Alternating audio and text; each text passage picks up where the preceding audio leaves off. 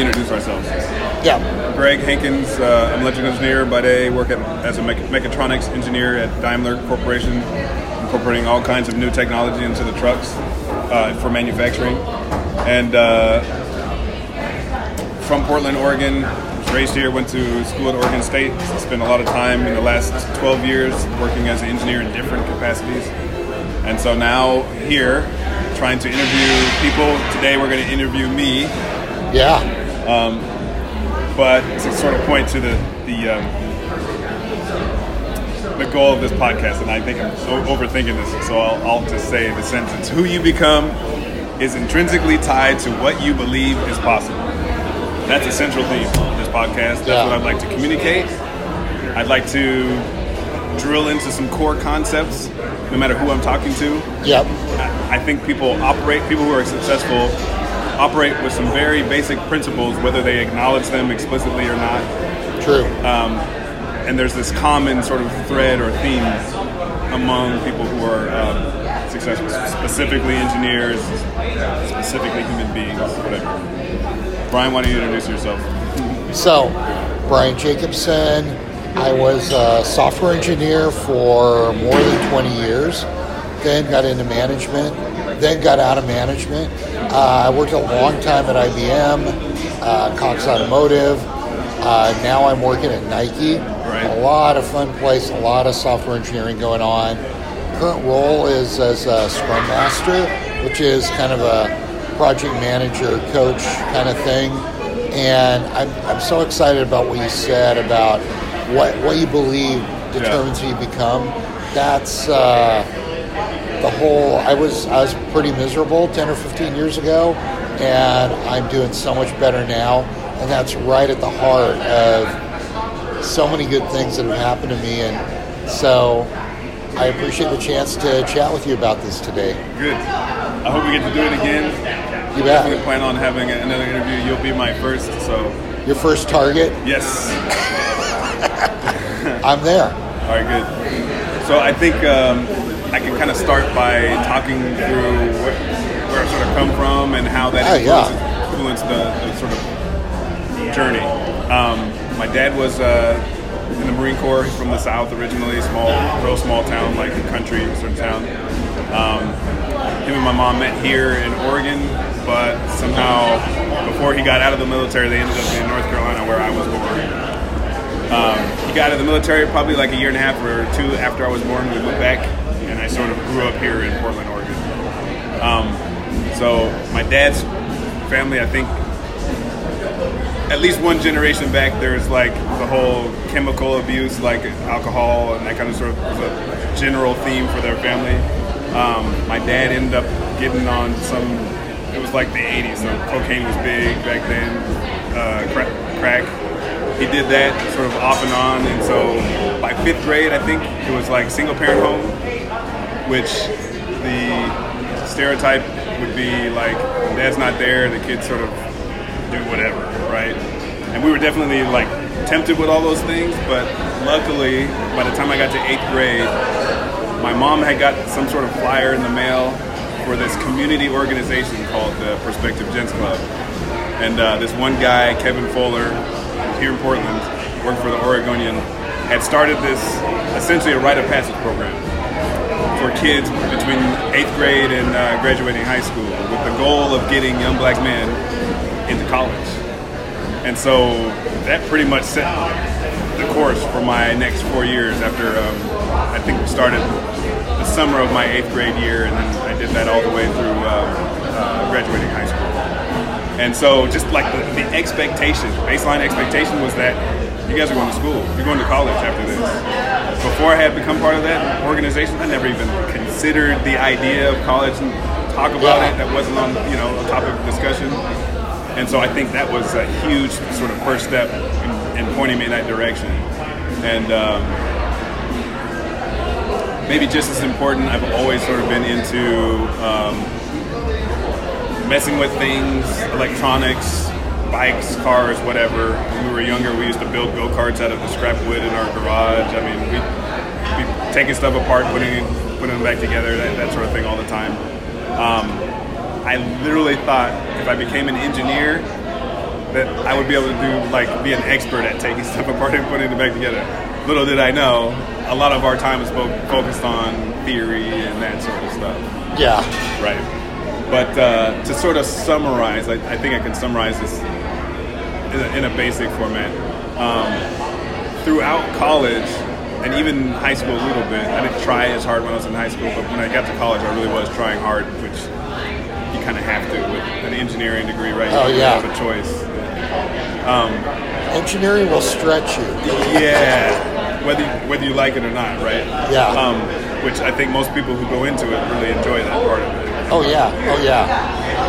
So I definitely enjoyed the challenge, but I think an underlying theme throughout the education, college education, was like, I don't really belong here. I kind of feel like I'm fooling everybody. I'm barely getting by in my classes. I mean, that's not totally true. Um, I probably was on average like a C plus B student in, in most of my classes. Some classes I really excelled at. Um, a lot of it would depend on how many classes I had, whether the, the professor pissed me off or not. Yeah. Yeah, I mean those sorts of things. But in general, there's this theme of like, ah, I don't really feel like I can do this. I can't believe I'm getting this done. Um, there's lots of uh, people influencing the whole the, academic dishonesty piece. Like cheating was a, a thing. Getting the test from next year, and like you know that being a, a big theme amongst people trying to get A's. Like Yeah. at any at any cost, get an A at any cost was sort of a. Yeah. and I was like, ah. Don't get me wrong, I definitely played my part in doing some of that stuff, but long story short, there was sort of this underlying belief then and all the way up until probably my last job in North Carolina, which is about a year and a half ago, maybe two years ago. Um, I just didn't have kind of what it took to be like this really great engineer, right? Yeah. Like you had to Yeah. be born with this great mind and you're just born in the right environment and everything just sort of matches up to become this perfect engineer. But I think this new journey with a, with a different mindset sort of started with me reading uh, Nikola Tesla's autobiography. Oh my gosh. You read that one? No, no, Oh but it's my- like, dang, I need to read that. Yeah, that blew my mind. So the first thing that really caught my eye was the fact that he spoke seven different languages. Um, I can't remember where he's from. I'll guess like Eastern Europe. Yeah. But essentially, by the time he, he got to the United States, he spoke seven different languages. Which, Yeah. if you're an engineer, and you, you think most people have this idea that mathematicians, engineers, scientists, whatever, have this just very left, is it left brain? I don't know. Yeah. It's like you're good at math, you're bad at English. You know? Exactly. Yeah. And so I was good at, at learning languages.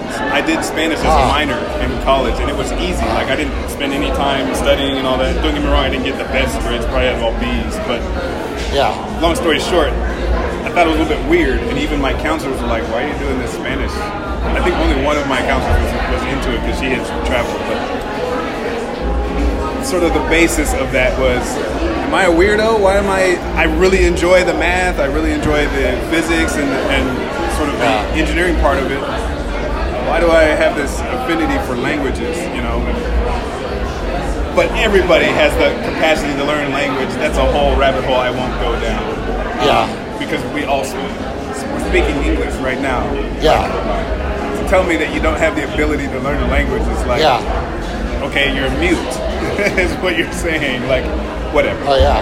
So that kind of caught my eye, and the fact that he was a little bit uh, kind of weird. You know, he, he um, I read that he's he spent an entire year um, just reading this these uh, fantasy novels, um, science fiction novels, basically by some French Uh-huh. novelist Yeah. while he was in school. Like he Yeah. got distracted, and he, he said the reason was he started reading one, and then he just couldn't like put it down. He had to read the Yeah. next one and the next one, and the next one. I'm like, this is the same person who basically reinvented what we know as electric motor, right? Like the, Oh, yeah. the AC motor. That's all him. Um, I, I don't know. So that sort of started me on this journey of maybe I'm not so weird. Okay. Yeah. Yeah. the next book that I read was Outliers. Uh-huh. That's actually the sort of one of the third or fourth concepts I would And essentially, people quote the 10,000 hours sort of rule as some conclusion out of that book. But what I think is actually a central theme for that book Uh huh. is that we're terrible at measuring success. Yeah. Our current Yeah. sort of idea of success, especially what I talked about, like you're born to, to be this way, you're born to be that way. Yeah. If you're not born as a mathematician, you're never going to be one, you know, like, ah, that kills me. Yeah. That changed my, I, I think that changed my idea of what was possible. Yeah. because he talked about that, that the difference between somebody who was considered a child prodigy and somebody who's basically spent 10,000 or more hours as a um, violinist, cellist, whatever kind of instrumentalist, Yeah. um, instrumentalist. You couldn't see a difference as professionals between the child prodigy and the person who basically spent all of their time learning this. Oh from- yeah. you know, Yeah. like It's, it's like it's like the Beatles. You know, people are like, oh my gosh, they have this otherworldly talent, and it's like, no, no, they spent four years playing in German strip clubs, one of the few places where you get paid to play music 12 hours a day, and so in like a six, seven day week for them, they've got in like 70 hours of practice.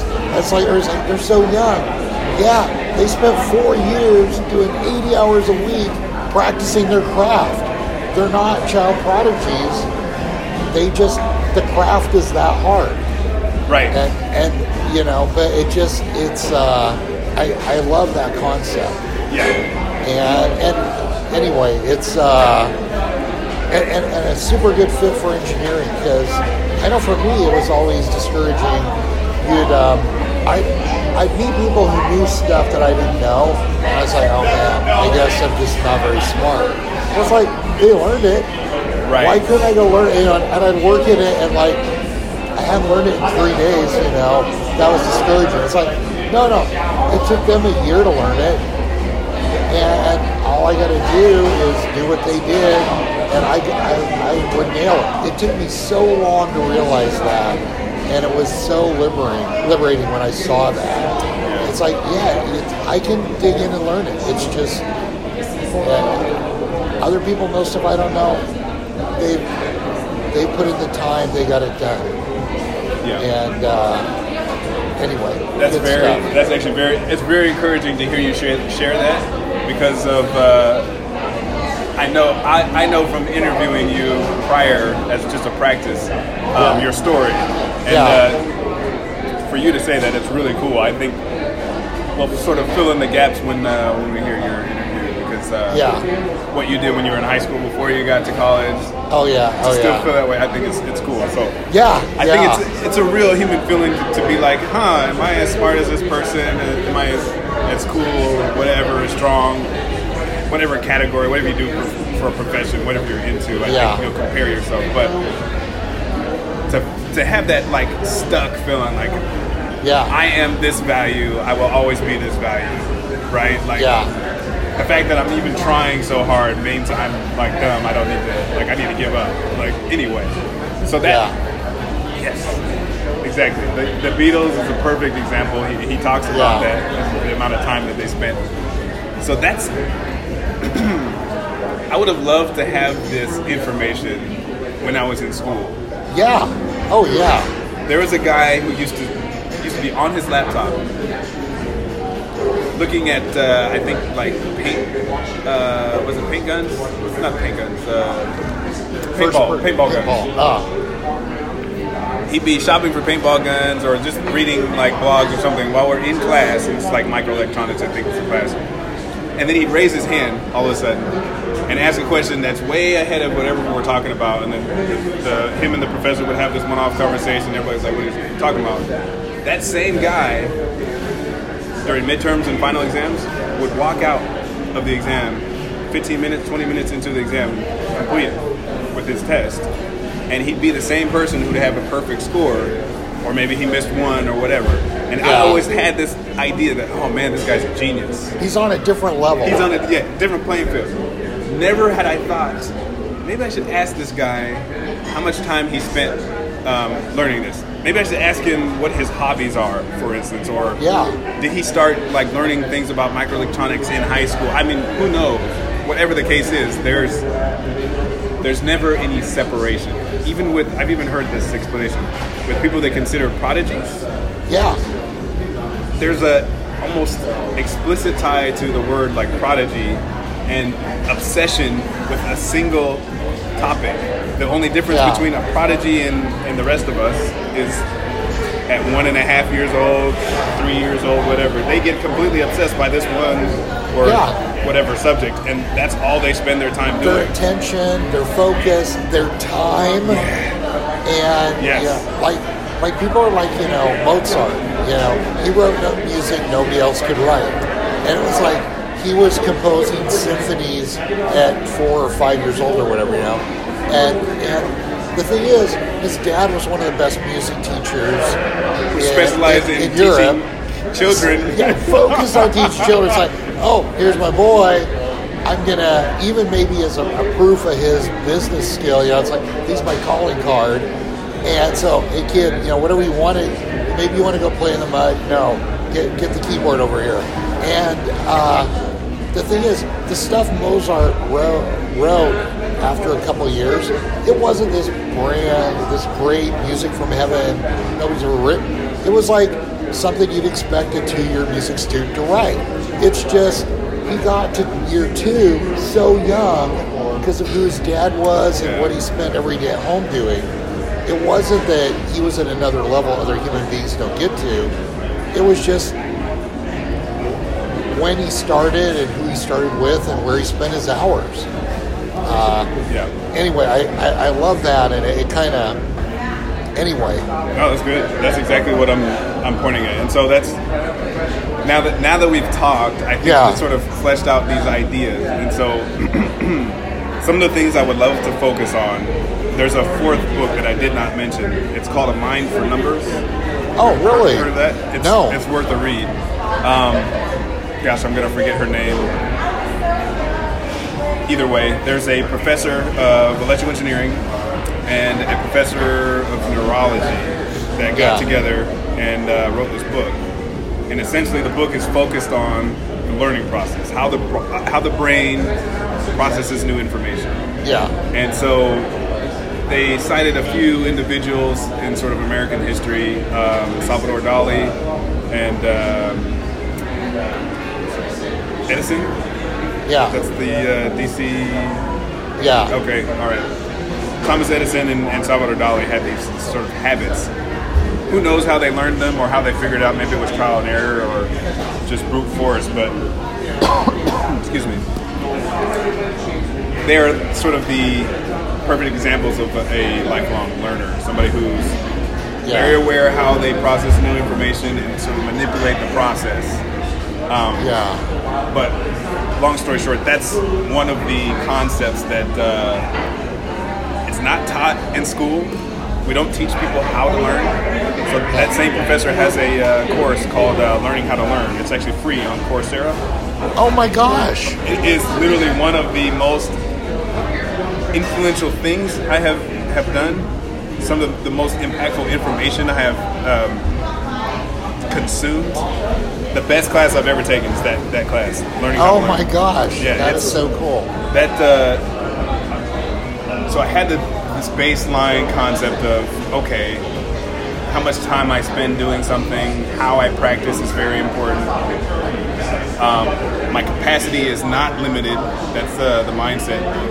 Yeah. Basically, you have the growth mindset or the fixed mindset. The growth mindset Yeah. believes whatever subject, whatever task, whatever new thing I need to learn, if I find people who are really good at it, if I spend time getting new information about it, I will get good at it or I'll get better at it. Yeah. Maybe I won't be the best in the world. That, that depends on a whole lot of other factors.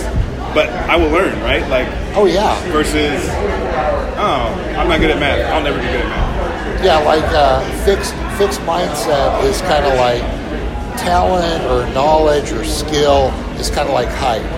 You know, Yeah. it's like I'd like to add an inch to my height. It's just never going to happen. You know, I like to learn Spanish. I, my head's just not good at learning languages, and it's it, it's a fallacy. That human beings aren't built like that. We we really are. And you know they can get in and examine the neurology. We really can learn stuff. We really can. But you tell yourself you can't, and so you don't try. It was, you know, I'm, I'm so happy at Nike now. I had a contract. I worked there for a year and a half, five years ago. And at the end of that, I thought, I'm just not Nike material. It was this story I told myself, and it was very limiting. And uh, then, you know, fast forward four years, I got laid off, and in my in my job, almost all the openings were at Nike, and it's like I got to make this work somehow. And but also I learned a lot more about growth mindset, and it's like okay, there's these things I can do and these things I struggle with. Well, how am I going to get better at that thing? How am I going to get better at that thing? And now, I mean, I was there as a contractor, and after eight months, they made me an offer. They decided, hey, Brian, you are Nike material. And so now I'm permanent. And But I told myself so hard, I can't do this. Mm. And then just four years later, I did it. So awesome. That is so, so awesome. I'm going to ambush you with a question. Okay. What is something you can do today that if the version of you, you back in time when you graduated from college, would be so surprised you can do it today? Uh, I think on the engineering side, a perfect example would be uh, I set out earlier this year to uh, get a, well, actually, a year and a half ago. I had made a sort of tentative goal to get a power electronics, a, a master's in power electronics. A master's degree. Yes, master's Yes. degree. So as a undergrad, if you would have said master's degree, I would have been like, nah. Me. More, more evidence that I'm not good at this? Like, you gotta be kidding me. so not only did I complete, um, it was two courses, online, purely online, which means no real support from the professor. There's lectures, and then there's material, and you have the book. But it's essentially a correspondence course Yeah. all of it has to be done essentially on your own. So you're grinding Yeah. out like equations, and you don't you don't know if you're on the right path, and then you get to the answer, and then you test it, and of course it's either right or wrong. Then you have to start all over. Like Yeah. so, previous the Greg 1.0 would have been like, oh, this is not for me. I give up. I don't want more evidence. But now I went through um, two of the classes. I've changed my goal. We can talk about that later, or maybe Yeah. But uh, yeah, I was able to do that course without without any discouragement. Not only that, I was getting excited about the difficulty of the problem because Yeah. that meant, oh, if I can figure this out, I'm That's something. I'm learning. Yep. And then Yeah. on the other on the other hand, like I'm capable of doing this. This is so exciting. Anyway, so yes, that's that's one thing. Uh, another piece is um, I was in a job previously that I, I hated being there. Like the social Yeah. aspect was just ugh, yeah. Um, I went from making about seventy something to over a hundred a hundred grand in Yeah. three months. That was between November of uh, December of 2017 to March of uh, Yeah. of uh, this year.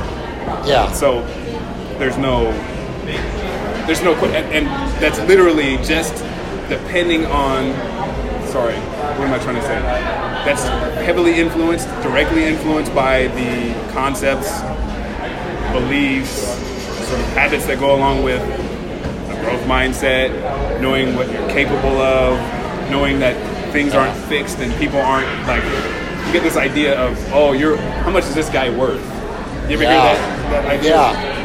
Nobody talks about the art of negotiation or Oh, yeah. your resume, like your experience, right? What you're bringing to the table.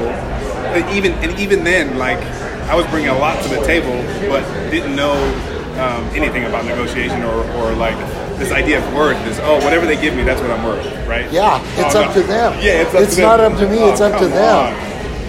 And it's crazy because uh, I started listening to one of those uh, what was that book? The Think and Grow Rich book, which is kind of like Oh, the yeah. Law of Success. It's really they really need to rename that book. I, I wish he was still alive because then uh, he could Yeah. rename it because it's really not about money, right? It's more It about isn't. It is. It's about excellence in life, really. Right. And Yeah. how that's sort of influenced by what you think on a day-to-day it's, basis, it's what you really believe. all inside. It's just, yeah. Yeah. It- you know, my, my, my dad was a civil engineer, really good at it. He was like the, the guy that they in the office they'd call in when they were struggling or, or stuff. And uh, the thing is, though, he really hated working there. It was uh, civil engineer. It was highway design. It was part of the state government. There was a political dimension of it that he really hated.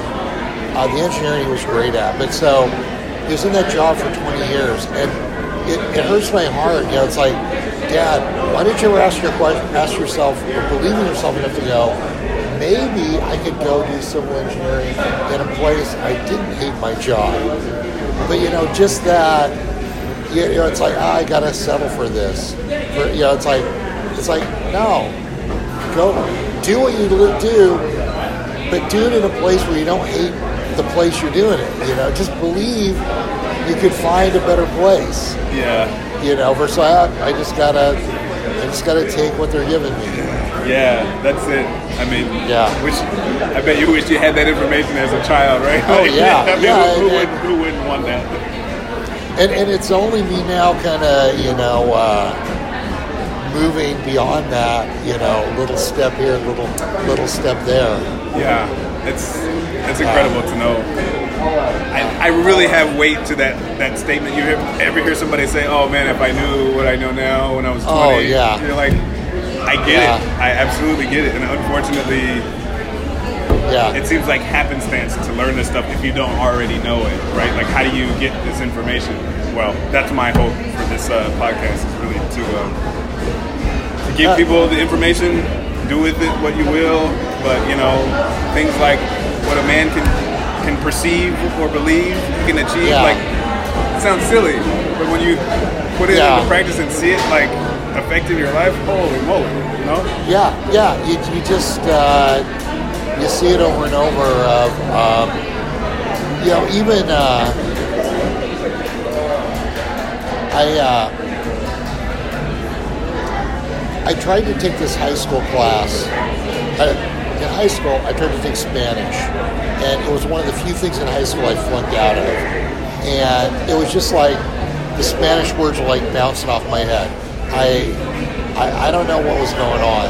Um, and uh, so I told myself I can't learn Spanish. Then I ended up going and living in Brazil for two years.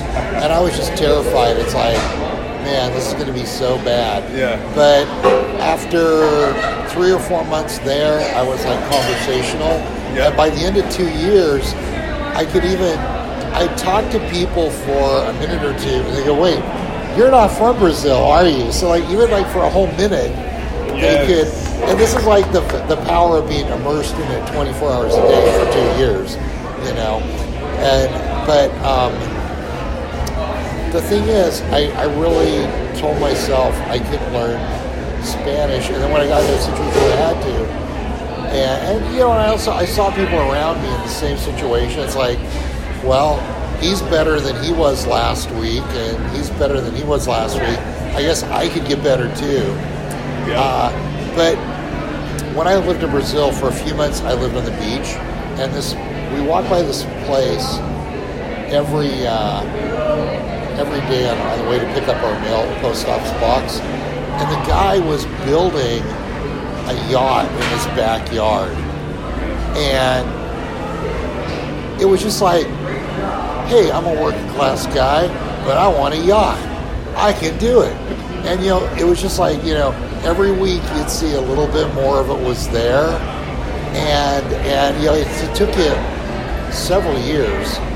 And uh, no, no, it probably took less than two years because it was maybe midway when I was there, and I talked to friends who were there after, and they're like, "Oh yeah, the dude woke up one day, it was finished, he slid into the ocean and sailed away." Good golly, that is that like summarizes exactly what I'm trying to trying to communicate. Everything you just said. I would love to go on the tangent about why our language programs in schools here in the United States are horrible. Yeah. Don't get me wrong, we have immersion programs, but the fact that this guy is building a yacht in his backyard and you can see the progress every day. Yeah. And it's progress with your language, like that's Yeah, I that is think- the evidence right there. That you know, I love school, I love learning, but I think school does this huge disservice to us. And and imagine you got three kids sitting there and they just did a real important test, a midterm or final or something. And the first kid to test, it's got an A. Second kid had a test, gets a B. Third kid gets has his test back, he's got a C. The A kid's like thinking, ah, I'm an A student, I got this. B's like, yeah, you know, I guess I'm just not good at this. Right. And the C student's like, oh my gosh, I'm the bottom of the totem pole. I, I don't have a chance. But what people, the lesson people ought to take away from that is it's just a moment in time. It's not labeling you as a human being. Brian, you're a. I was a math major. I got a C minus in one of my classes. I dropped my math major. I'm like, oh, I guess I'm not a mathematician. It was like the wrong lesson.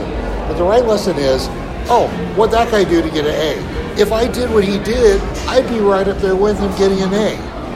And that school's not very good at teaching us that lesson. It, it's a little more like, you know, Johnny's a C student. And, and that that isn't the lesson we should be taking away from it. It's like, oh, well, hey, apparently getting an A on this is possible. What do I need to do? that's So- exactly right. Yep. Yeah, that's Anyway. it. Uh, anyway, Yeah, I think uh, I think that pretty much summarizes what uh, this podcast should be about, and so hopefully, I, you you know, as you've told me, some of the friends, former colleagues, people you're lined up to talk to, I know some some I can introduce you to. It's, uh, I think you're going to hear some really exciting stories, a lot of fun.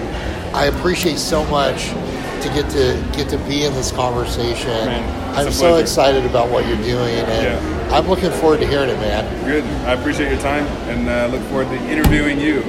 Um, I'm here for you. All right. yeah, that's it. That's it. Thanks, Brian. Thank you.